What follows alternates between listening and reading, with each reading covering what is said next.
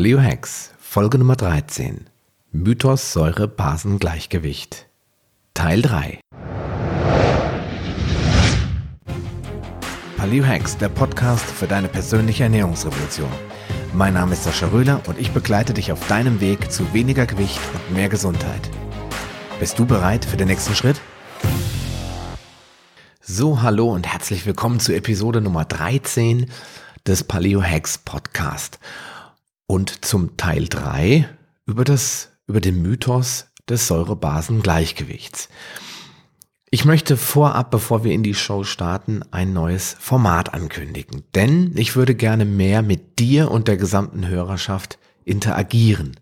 Und zwar stelle ich mir das so vor, dass ich in Zukunft regelmäßig sogenannte QA-Folgen, also Frage-Antwort-Folgen produziere. In jeder Folge werde ich drei Hörerfragen beantworten. Wenn du jetzt eine Frage hast und möchtest, dass ich sie dir im Podcast beantworte, dann sende mir einfach eine Mail an sascha.paleohex.com. Hex dann mit Z. Und vergiss bitte nicht deinen Vornamen und deinen Wohnort zu nennen, denn das macht das Ganze ein wenig persönlicher. Es klingt anders, wenn ich sage, Peter aus Hamburg oder Nadine aus Frankfurt hat folgende Frage. Ich werde dir dann per Mail antworten, wann der wahrscheinliche Ausstrahlungstermin dieser Folge sein wird, weil das kann ich nie genau vorhersagen. Ich warte natürlich, bis ich drei zusammen habe und wenn das halt drei Monate dauert, weil ihr alle gar keine Fragen habt, dann dauert es halt auch bei dir drei Monate. Aber geplant ist, dass ich maximal eine solcher Q&A-Folgen pro Woche produziere, auf Dauer, ja, also maximal vier pro Monat. Also ran an die Tastatur und schick mir einfach deine Fragen. Nun zum heutigen Thema.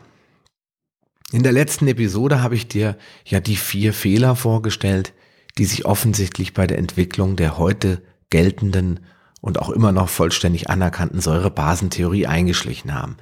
Ich habe dir erklärt, welche Fehler Ragnar Berg gemacht hat und warum das für uns heute eigentlich zu einem Irrtum führt. Solltest du diese Folge noch nicht gehört haben, dann ab zurück zu Episode 12. Wenn du das ganze Thema noch gar nicht angefasst hast und bist jetzt quasi ganz neu in diesem Podcast, dann starte am besten gleich mit Episode 0 natürlich. Oder wenn du jetzt sagst, mich interessiert aber nur Säurebasen, dann steig ein in Episode 11. Denn in Episode, in Episode 12 ging es um diese Fehler, die wir da behandelt haben. Und wir haben ähm, dieses Thema schon ziemlich tiefgründig behandelt und daher solltest du also auch gar keine dieser Folgen verpassen. Um was wird es in der heutigen Folge gehen? Das sind drei Punkte, die ich heute ansprechen will. Und zwar einmal ähm, die Grundlagen des Säurebasenstoffwechsels. Zweitens die schädliche Wirkung von Säuren. Und drittens die Säuren in Nahrungsmitteln. Ich habe wirklich eine ziemlich lange Zeit verbracht äh, mit Denken und Überlegen, wie ich das ganze Thema am besten in kleine Happen verpacken könnte, so dass es nicht so viele Informationen auf einmal sind. Und ich habe mir dabei natürlich auch Gedanken gemacht darüber, was ich wann, also in welcher Reihenfolge erkläre. Und das war gar nicht so einfach, denn ich habe ja angefangen mit der Historie, das heißt, wie ist diese Theorie überhaupt entstanden? Und weil ich einfach dachte, dass es wichtig ist und ich bin da auch fest von überzeugt, dass der Rahmen so am besten abgesteckt wurde. Allerdings musste ich dann in der letzten Episode schon so ein paar Begrifflichkeiten in den Raum werfen, wo der eine oder andere sicherlich gedacht hat, äh, was ist denn jetzt bitte ein H plus Wasserstoffion und äh, in, das weiß ich jetzt gar nicht. Und deswegen habe ich gedacht, wir gehen heute nochmal wirklich auf die Grundlagen des Säurebasenstoffwechsels ein, so wie er bei uns im Körper abläuft. So, wie machen wir das? Ja, es war halt, wie schon gesagt, nicht ganz so einfach. Und äh, ich hatte Angst, dass du ein bisschen Probleme hast, am Ball zu bleiben. Aber ich hoffe, du hast es doch geschafft. Und wenn nicht, dann hast du ja jetzt die Möglichkeit, mir eine Frage zu schicken. Und äh, ich beantworte die so schnell ich das irgendwo kann. Ja, dann fangen wir mal an mit Punkt eins Grundlagen des Säurebasenstoffwechsels. Und mit der Frage, was ist eigentlich eine Säure? Für die meisten Menschen unter uns ist nämlich der Chemieunterricht schon einfach viel zu lange her. Und daher wird Säure oft einfach mit sauer gleichgesetzt, was dem Ganzen schon recht nahe kommt, aber eben noch nicht ganz ausreichend ist, um den Zusammenhang zwischen Säuren und Basen zu erklären. Was ist sauer, was ist basisch und was ist, was ist alkalisch? Diese Begriffe hat bestimmt jeder schon gehört, aber wie werden sie definiert? Dafür gibt's natürlich Tabellen und ich werde dir in die Show Notes einen Link setzen, wo du eine solche Tabelle im Internet anschauen kannst, wenn es dich interessiert. Aber diese Tabellen werden natürlich nur die Werte anzeigen und ab welchem Wert irgendwas sauer, basisch oder gar alkalisch ist. Aber für die Lebensmittel, die du tagtäglich zu dir nimmst, bringt das erstmal relativ wenig. Aber vielleicht leuchtet es ein bisschen rein oder es bringt dir ein bisschen mehr Klarheit. Ja, diese Tabelle beinhaltet die pH-Werte von 1 bis 14, wobei 1 sauer ist, also das maximal saure, was geht, und 14 das maximal basische ist, was geht, also alkalisch. Und genau in der Mitte, wie sollte es auch anders sein, da liegt der neutrale pH-Wert 7. Interessant ist auch, dass die Skala exponentiell aufgebaut ist, das heißt, ein Wert von 1, also ein pH-Wert von 1, eine Million mal saurer ist als Blut. Und wenn ich jetzt auf den pH-Wert 2 gehe, dann habe ich gleich eine ganze Null weniger, also nur noch 100.000 mal saurer als Blut. Diese Informationen zu diesen verschiedenen pH-Werten und auch den Nahrungsmitteln, die dort gemessen wurden, die stammen von Stefan Schaub beziehungsweise von Josef Stocker und die habe ich mir dort von der Seite von Josef Stocker abgeguckt und hier übernommen. Also ich bitte dich da einfach nochmal genau hinzugucken und nochmal nachzulesen auf der Seite von Josef Stocker und dir vielleicht sogar das Buch Die Befreiung aus den Krankheitsfallen dazu genauer nochmal anzuschauen. Und zwar haben wir dementsprechend auf dieser Tabelle den Magensäure-pH-Wert 1 der eine Million mal saurer ist als Blut. Zitronensaft, Cola, Zitrusfrüchte haben dann noch einen pH-Wert von 2 und sind 100.000 mal saurer als Blut. Essig, Eistee, Sauerkraut und Himbeeren, was persönlich für mich sehr interessant war, haben einen pH-Wert von 3 und sind immerhin noch 10.000 mal saurer als Blut. Joghurt, Magerquark, Tomaten haben einen pH-Wert von 4 und sind 1000 mal saurer als Blut. Birnen, Hüttenkäse, Bananen haben einen Wert von 5 und sind damit noch hundertmal saurer als Blut. Kaffee und Mozzarella haben einen pH-Wert von 6 und sind noch zehnmal saurer als Blut. Und Milch und destilliertes Wasser haben einen pH-Wert von 7 und gelten als neutral. Das heißt, sie sind weder basisch noch sauer.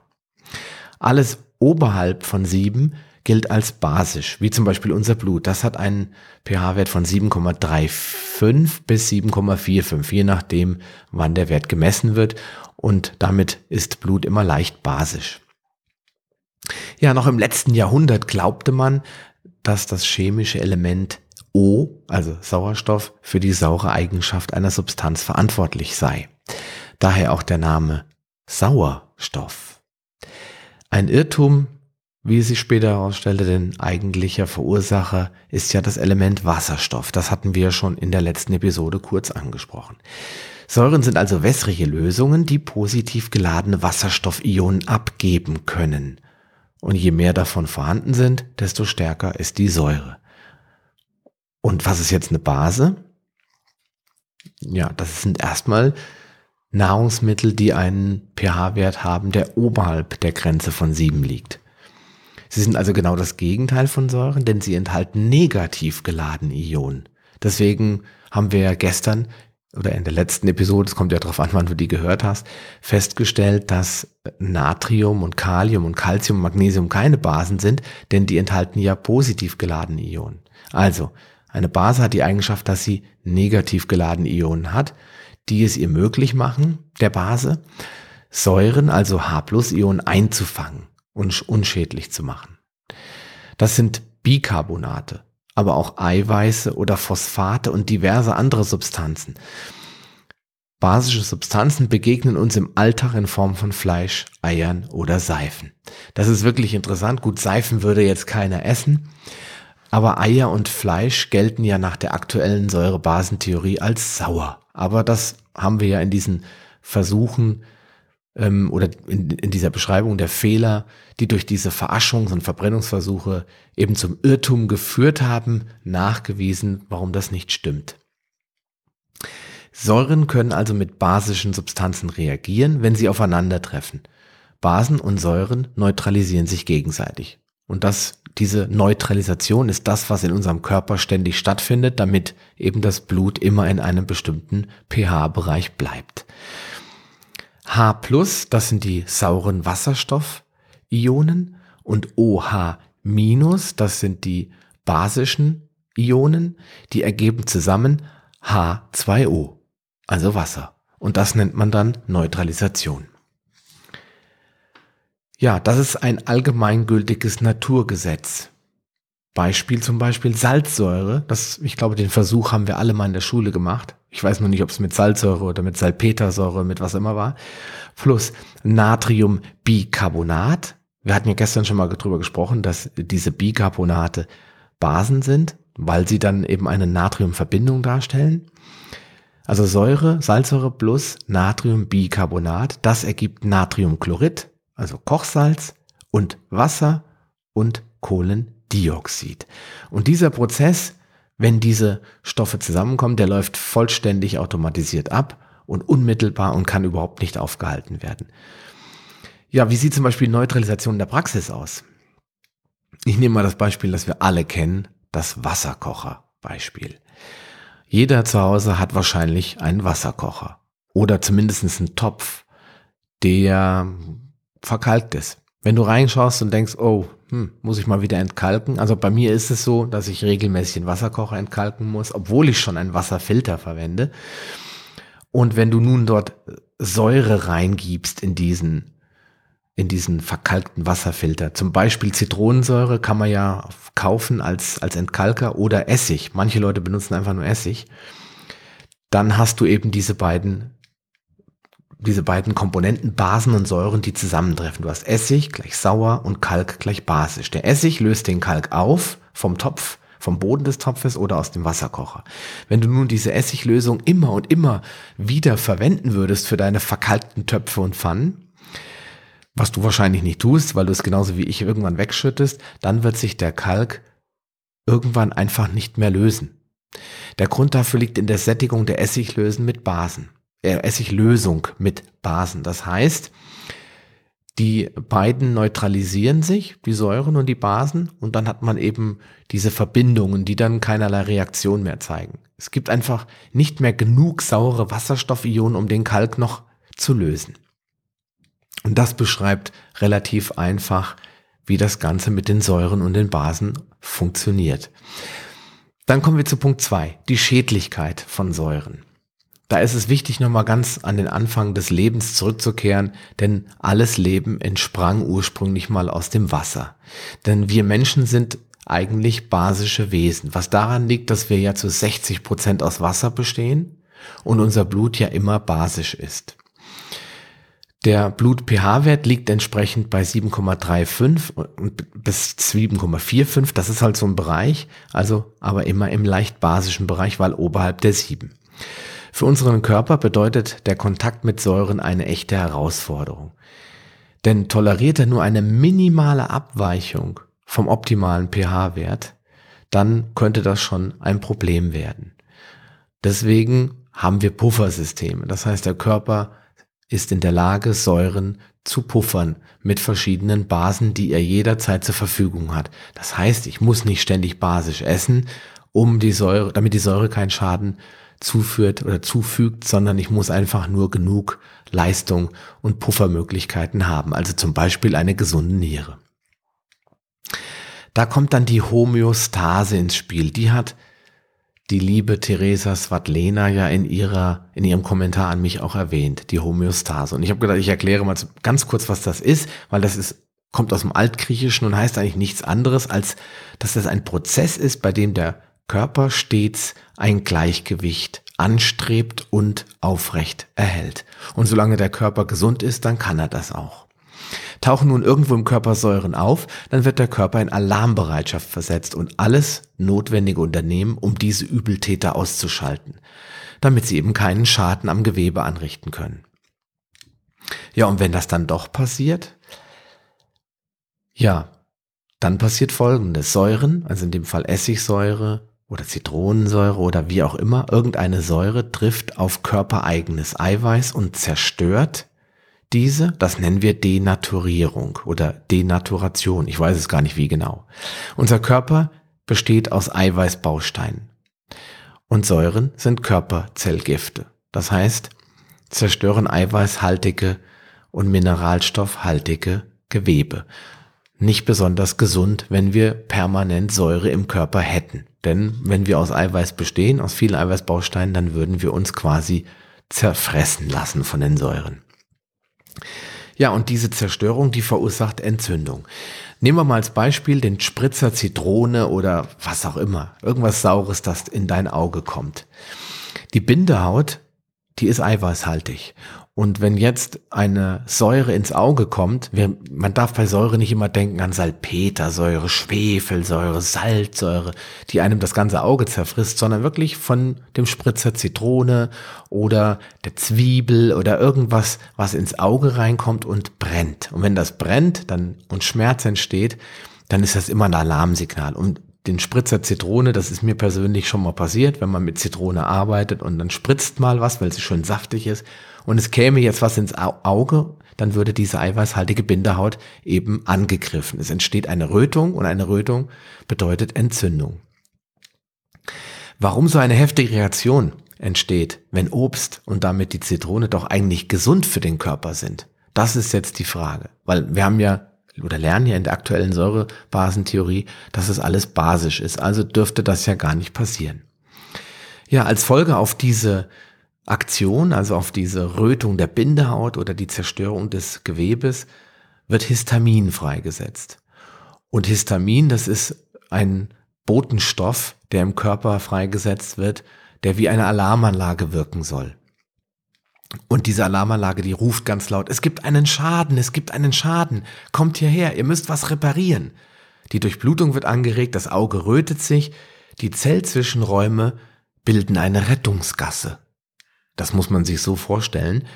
Die verbreitern sich und ich musste spontan heute Morgen, als ich das hier über, überlesen habe, musste ich an die Rettungsgasse denken. Denn dadurch, dass diese Zellzwischenräume sich verbreitern, können die weißen Blutkörperchen vom Immunsystem aus durch die Zellenzwischenräume wandern und schnell zum Ort des Geschehens kommen. Denn da haben sie eine Aufgabe. Sie müssen die armen, verstorbenen Zellreste wegräumen, um eben keine ja, schwerwiegenden Entzündungen oder Infektionen zu riskieren. Dabei tritt noch mehr Lymphflüssigkeit aus als üblicherweise und das Auge schwillt an. Und jetzt entsteht Schmerz. Das passiert alles natürlich super schnell, das dauert jetzt nicht Minuten. Und der soll verhindern, dass du noch mehr von der Zitrone ins Auge kriegst. Du kneifst jetzt das Auge zusammen und denkst, au, und wirst erstmal natürlich mit einem also natürlichen Reflex reagieren und versuchen zu verhindern, dass es noch schlimmer wird. Bei Kindern ist es immer extrem, weil die reiben und tun und machen es eigentlich nur noch viel schlimmer. Aber wir Erwachsenen wissen dann, oh schnell Wasser und ausspülen. Also soll der Schmerz verhindern, dass noch mehr von diesem Teufelszeug in dein Auge gerät. Jetzt entsteht eine Entzündung. Aber eine Entzündung ist nichts Schlimmes, denn eine Entzündung ist nur ein Signal, dass Heilung stattfindet, dass der Körper jetzt anfängt, den Schaden zu reparieren. Wir Menschen machen uns diesen Prozess der Zerstörung von Eiweißen oder diesen, dieser Denaturierung auch zunutze, nämlich beim Kochen. Zum Beispiel, wenn wir Sauerbraten herstellen oder wenn wir Zitrone auf dem Fisch verträufeln, verteilen dann sagt der eine oder andere, ja, wir, das mache ich ja nur, weil ich gerne den Geschmack von Zitrone mag, aber in der, in der Küche, in der professionellen Küche wird es eingesetzt, um den Fisch mürbe zu machen, so dass er sich besser aufessen lässt. Säuren sind im Übrigen omnipräsent.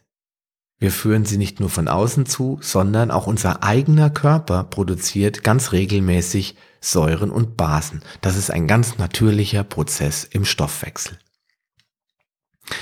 Drittens, wir haben gesagt, wir sprechen über die Säuren, die in Nahrungsmittel drin sind, aber im Punkt drei wollen wir erstmal gucken, ob Nahrungsmittel wirklich so von Natur aus sauer sind. Im Grunde genommen haben nämlich eigentlich alle Nahrungsmittel irgendein säurebildendes Potenzial. Es gibt keine Nahrungsmittel, die wirklich total basisch sind. Oder doch? Ich hatte ja kurz angewählt äh, oder angewählt, sag schon, Entschuldigung, angesprochen, dass es eine Ausnahme oder zwei Ausnahmen gibt, die essbar sind. Die Seifen lassen wir jetzt außen vor, die schmecken nicht sonderlich, sondern Fleisch und Eier. Und daher kommt unsere Zunge als Sensor zum Tragen, weil unsere Zunge ist ein Supersensor. Denn als wir noch Steinzeitmenschen waren, als wir noch durch die Wälder und Höhlen und, und äh, durch die Savanne gezogen sind, da hatten wir ja keine Messgeräte, da hatten wir keine Bücher, äh, was sauer ist, was man nicht essen dürfen, sondern wir haben uns darauf verlassen, dass unser Körper uns ein Signal gibt. Ein Signal wie Übelkeit, wie Bauchschmerzen, wie Säure, wie Bitterkeit, um uns davor zu warnen, dass das, was wir jetzt versuchen zu essen, vielleicht uns umbringt. Deswegen müssen wir uns auch ein bisschen mehr darauf verlassen, äh, wenn wir was essen, dass unsere Zunge uns schon sagt, ob etwas sauer ist oder nicht. Und da hat die Industrie lange für gesorgt, dass wir es nicht mehr so einfach merken. Nämlich es werden oft Säuren abgedeckt durch Zucker. Dadurch schmeckt es zwar in erster Linie süß, aber es ist deswegen auch weniger säurehaltig. Die Frage kann ich leider abschließend nicht beantworten, aber die Säuren sind dennoch drinne. Vielleicht erinnerst du dich jetzt auch noch an das Beispiel mit diesen sauren Leinen, wo ich erzählt habe, dass ich da drei Tage eine rote Zunge habe. Die waren natürlich sehr süß. Der Zucker hat mich als Kind natürlich ganz kirre gemacht. Da wollte ich immer von essen. Ich war, bin mit meinem Taschengeld sofort hingerannt und habe die Dinger gekauft. Die Säure ist erst zutage getreten, wenn ich eine wirklich signifikante Menge davon gegessen habe. Dann war meine Zunge nämlich wirklich knallrot. Ansonsten hilft Indikatorpapier, um preiswert den Säuregehalt von Nahrungsmitteln zu bestimmen weil diese Indikatorpapiere oder Lackmuspapiere haben wir in der Schule immer gesagt, die kann man, da kann man einfach einen Teil des Nahrungsmittels draufgeben und dann verfärbt sich das Ganze, Säure, je nach Säuregehalt rot beziehungsweise blau, wenn etwas basisch ist. Und industriell verarbeitete Lebensmittel sind hier besonders kritisch, denn da werden nämlich auch ganz einfach mal Säuren hinzugefügt, teilweise zum Haltbarkeit, äh, zum haltbar machen, um die Farbe schick, äh, zu erhalten, dass das eben immer eine schöne Farbe behält, um es wie auch immer zu stabilisieren, zu konservieren und so weiter. Diese Produkte und Zusatzstoffe, die gehören da eigentlich nicht hin. Deswegen sagen wir in der Paleoernährung Finger weg von künstlichen Zutaten. Aber sie enthalten eben ganz oft auch Säuren. Da kannst du mal gucken. Es gibt eine, ein E-Nummern-Verzeichnis, wo du genau weißt, was sich hinter der einzelnen E-Nummer verzichtet. Ich schaue mir das mal an und guck mal, ob ich da einen schönen Link finde, wo du diese E-Nummern mal nachblättern kannst. Und ähm, diese hinzugefügten Säuren, die machen es halt noch schlimmer. Weil wenn man schon zum Beispiel ein saures Lebensmittel hat, wie zum Beispiel abgepacktes Brot, ja, durch das Getreide, und dann machen die dort noch irgendwelche Säuren hinzu, um das Ganze noch haltbarer zu machen, dann habe ich natürlich den Supercocktail. Und da kommt natürlich die Paleoernährung dir zugute, denn artgerechte Ernährung heißt ja frei von Zusatzstoffen, frei von diesen künstlichen Säuren zumindestens. Und viele Säurebildner sind ohnehin tabu. Und ähm, ja, deswegen für dich nicht so wirklich relevant. Zum Beispiel Getreide, Milch, Zucker, Hülsenfrüchte. Kaffee ist jetzt nicht tabu, aber sollte man ein bisschen reduzieren. Tee, Süßigkeiten, Softdrinks, Convenience Food. Also alles, was schön abgepackt ist. Wasser und Fett werden übrigens neutral verstoffwechselt. Also kannst du ohne Ende zu dir nehmen. Entgegen der Paleoernährung nach Lauren Cordain sind Obst und Gemüse nicht uneingeschränkt zu empfehlen. Das habe ich selbst lernen müssen das hat wehgetan, denn ich bin ein absoluter Obstliebhaber. Und ähm, ja, vor allem wenn du bereits Probleme hast mit Säurebildung, das heißt typische Symptome hast, die darauf hindeuten könnten, dass du dich zu sauer ernährst, dann solltest du vielleicht beim Obst besonders gut aufpassen. Deswegen werde ich in der nächsten Episode auch noch mal ein bisschen detaillierter darauf eingehen, was man tun kann, auf ganz natürliche Art und Weise, um die Säureausscheidung für den Körper zu erleichtern, zu beschleunigen und zu verbessern und vor allen Dingen, woran du erkennst, wenn du vielleicht in gewissem Maße schon übersäuert bist oder woran du erkennst, dass du es bist. Ja, das ist das Thema für die nächste Episode. Und außerdem gibt es natürlich auch noch Nahrungsmittel, die basisch verstoffwechselt werden, wie zum Beispiel Gemüse, weil Gemüse bis auf wenige Ausnahmen wird oft basisch verstoffwechselt und enthält wenig bis überhaupt gar keine Säure. Also ich sag mal in einem Bereich, wo es wirklich nicht mehr relevant ist. Ja, Fazit. Sauer macht, was sauer schmeckt. Und da bitte ich dich, deiner Zunge zu vertrauen. Wenn du Nahrungsmittel zu dir nimmst, die offensichtlich sehr sauer sind, dann darfst du wirklich uneingeschränkt davon ausgehen, dass ordentlich Säure im Produkt ist. Verlass dich nicht auf Bücher, die vor 100 Jahren entstanden sind oder die basieren auf Theorien, die vor 100 Jahren entstanden sind, sondern verlass dich auf dein eigenes Gefühl. Denn unsere Steinzeitmenschen, die haben sich darauf auch verlassen und sind damit sehr gut gefahren. Wie konnten wir jahrelang glauben, dass Kiwis, Orangen, Äpfel und Körper basisch wirken? Das ist wirklich eine sehr gute Frage. Aber was für mich viel schlimmer ist oder was für mich eigentlich eine totale Revolution ist und zum Umdenken zwingt, ist, dass Fleisch jetzt oder eiweißhaltige Nahrungsmittel tierischen Ursprungs jetzt gar nicht mehr sauer sind, dass sie den Körper offensichtlich nicht sauer machen, dass sie kein Rheuma, kein Gicht, und, und keine äh, erhöhten Harnsäurewerte verursachen, sondern dass es vielleicht ganz andere Nahrungsmittel sind, die daran schuld sind. Ja, macht Fleisch jetzt sauer oder nicht? Also in der aktuell anerkannten Säurebasentheorie sind Fleisch, Fisch und Eier die Übeltäter. Das steht fest. Aber ob sie es wirklich sind, ich glaube, da müssen wir jetzt nach den letzten drei Episoden doch nochmal genauer drüber nachdenken. Ich neige jedenfalls dazu, der Hypothese von Stefan Schaub zu glauben und ihr zuzustimmen, allein weil verschiedene Fehler, Fehler und in, in, der Vorgehensweise und in der Analyse der Daten Dinge passiert sind, die in meinen Augen unlogisch sind und die hätten nicht passieren dürfen aus heutigen, aus der heutigen Sicht und einige Völker, Naturvölker auch dieser klassischen Säurebasentheorie total widersprechen. Und da die die gleichen Gene haben und ich das nicht glauben mag, dass die anders eingestellt sind, nur weil die an einem äh, Polarkreis oder irgendwo in der äh, Wüste wohnen, muss ich davon ausgehen, dass die Theorie fehlerhaft ist. Ja, Fleisch, Fisch und Eier, die liefern in der Tat viele H+, also positiv geladene Wasserstoffionen. Die Verdauung von diesen H-Ionen, die liefert natürlich auch jede Menge Säuren, aber eben entstehen diese, wie wir schon gesagt haben, ja im intrazellulären Raum und dort werden sie abgepuffert, also von der Niere aufgefangen und ausgeschieden. Das Problem, glaube ich, liegt eher darin, dass wir sehr viele Säuren von außen zuführen. Das heißt, sofort verdaubare und sofort schädigende Säuren. Das heißt, Säuren, die nicht beim Verdauungsprozess erst entstehen, sondern Säuren, die schon im Nahrungsmittel drin sind, wenn wir sie uns in den Mund stecken, wie zum Beispiel Essig, wie zum Beispiel Zitronensäure, wie zum Beispiel ähm, irgendwelche Haltbarmachungsstoffe, E-Stoffe, die Säuren beinhalten. Und, und das ist ein wichtiger Punkt, auf den wir nochmal eingehen müssen in einer weiteren Episode, das sind die Gärungssäuren, die im Darm entstehen, immer dann, wenn ich Rohkost esse. Also Rohköstler und Rohkostfans müssen hier ein wenig vorsichtiger sein, wenn nicht sogar deutlich den Anteil an äh, Rohkost reduzieren, denn die Gärungssäuren belasten den Darm und sorgen dafür, dass wir auch wieder viele zusätzliche Säuren bilden, die irgendwo neutralisiert werden müssen.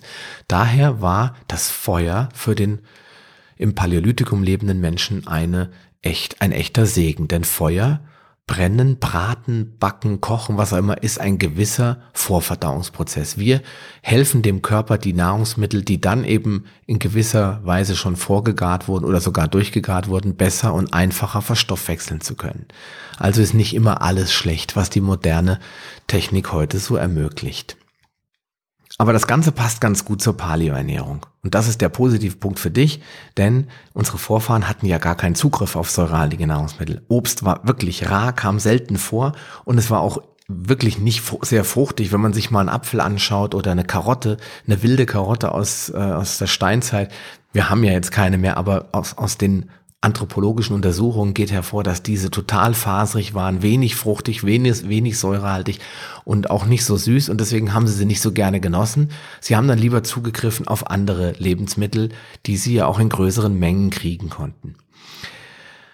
Ja, und äh, wenn man den Empfehlungen der äh, DGE entsprechen wollte, dann hätte ein Mensch des Paläolithikums satte, weiß ich nicht, 150 Wildkarotten am Tag zu sich nehmen müssen, weil die waren so klein und mickerig, dass äh, er so viel hätte essen müssen, um diesen vier bis fünf Portionen Obst und Gemüse zu entsprechen, die die Deutsche Gesellschaft für Ernährung heute an jeden abgibt.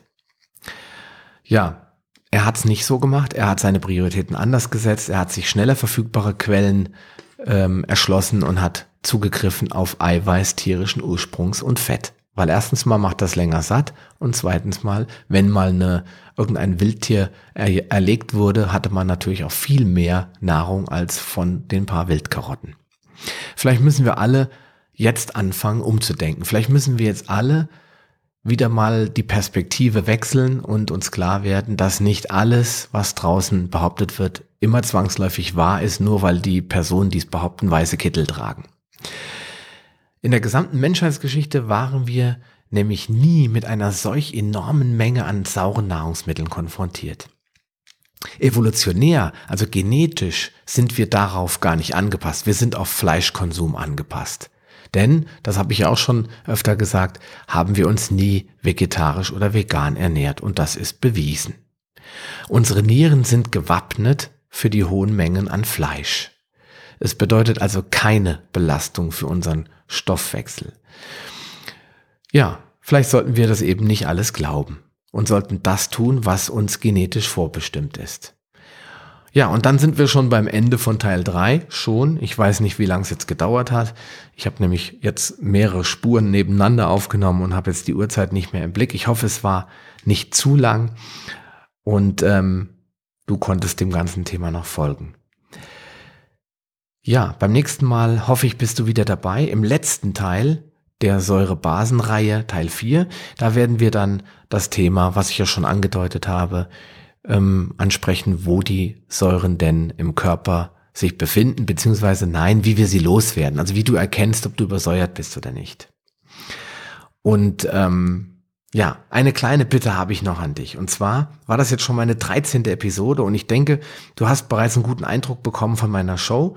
Wenn dir das, was ich hier mache und was ich hier so erzähle, gut gefällt, dann würde ich mich wirklich freuen, wenn du mir eine ehrliche Rezension schreibst und diese diesen Podcast bewertest. iTunes ist da leider nämlich sehr schwer zu durchschauen und auch manchmal sehr streng. Das heißt, keine Bewertungen, dann tauchst du auch nicht auf in den, in den Charts. Podcasts mit vielen regelmäßigen Rezensionen, die werden einfach den Besuchern häufiger angezeigt. Und da ich noch relativ neu bin, beziehungsweise noch wenige Menschen meinen Podcast kennen, hilft mir deine Rezension wirklich immens weiter, neue Hörer und Menschen auf mich aufmerksam zu machen. Und so können diese nämlich meinen Podcast auch abonnieren und auch von den Inhalten profitieren. Wenn du noch nie einen Podcast bewertet hast, dann ist das überhaupt gar kein Problem, denn ich habe für dich eine Seite erstellt, auf der ich dir Schritt für Schritt erkläre, wie du meinen und natürlich alle anderen Podcasts da draußen bewerten kannst. Geh dazu einfach auf www.paleohacks.com slash iTunes. Hacks natürlich mit Z. Den Link habe ich dir in die Shownotes gemacht. Der ist im Übrigen eigentlich immer ganz unten irgendwo in den Shownotes mit dabei. Und ich freue mich auf deine ehrliche Bewertung. In diesem Sinne wünsche ich dir einen schönen Tag, bleib gesund und bis zum nächsten Mal. Dein Sascha Röhler. Schön, dass du dran geblieben bist. Auf paleohacks.com findest du weitere nützliche Informationen, die dir helfen, deine Ziele zu erreichen. Zum Beispiel Rezepte, Buchtipps und vieles mehr. Wenn dir dieser Podcast gefallen hat und du etwas für dich mitnehmen konntest, dann erzähle deinen Freunden davon und leite ihnen den Link zum Podcast weiter. Ich freue mich, dich bei einer der nächsten Folgen wieder begrüßen zu dürfen und wünsche dir viel Erfolg bei der Umsetzung deiner persönlichen Ziele. Bleib gesund, dein Sascha Röhler.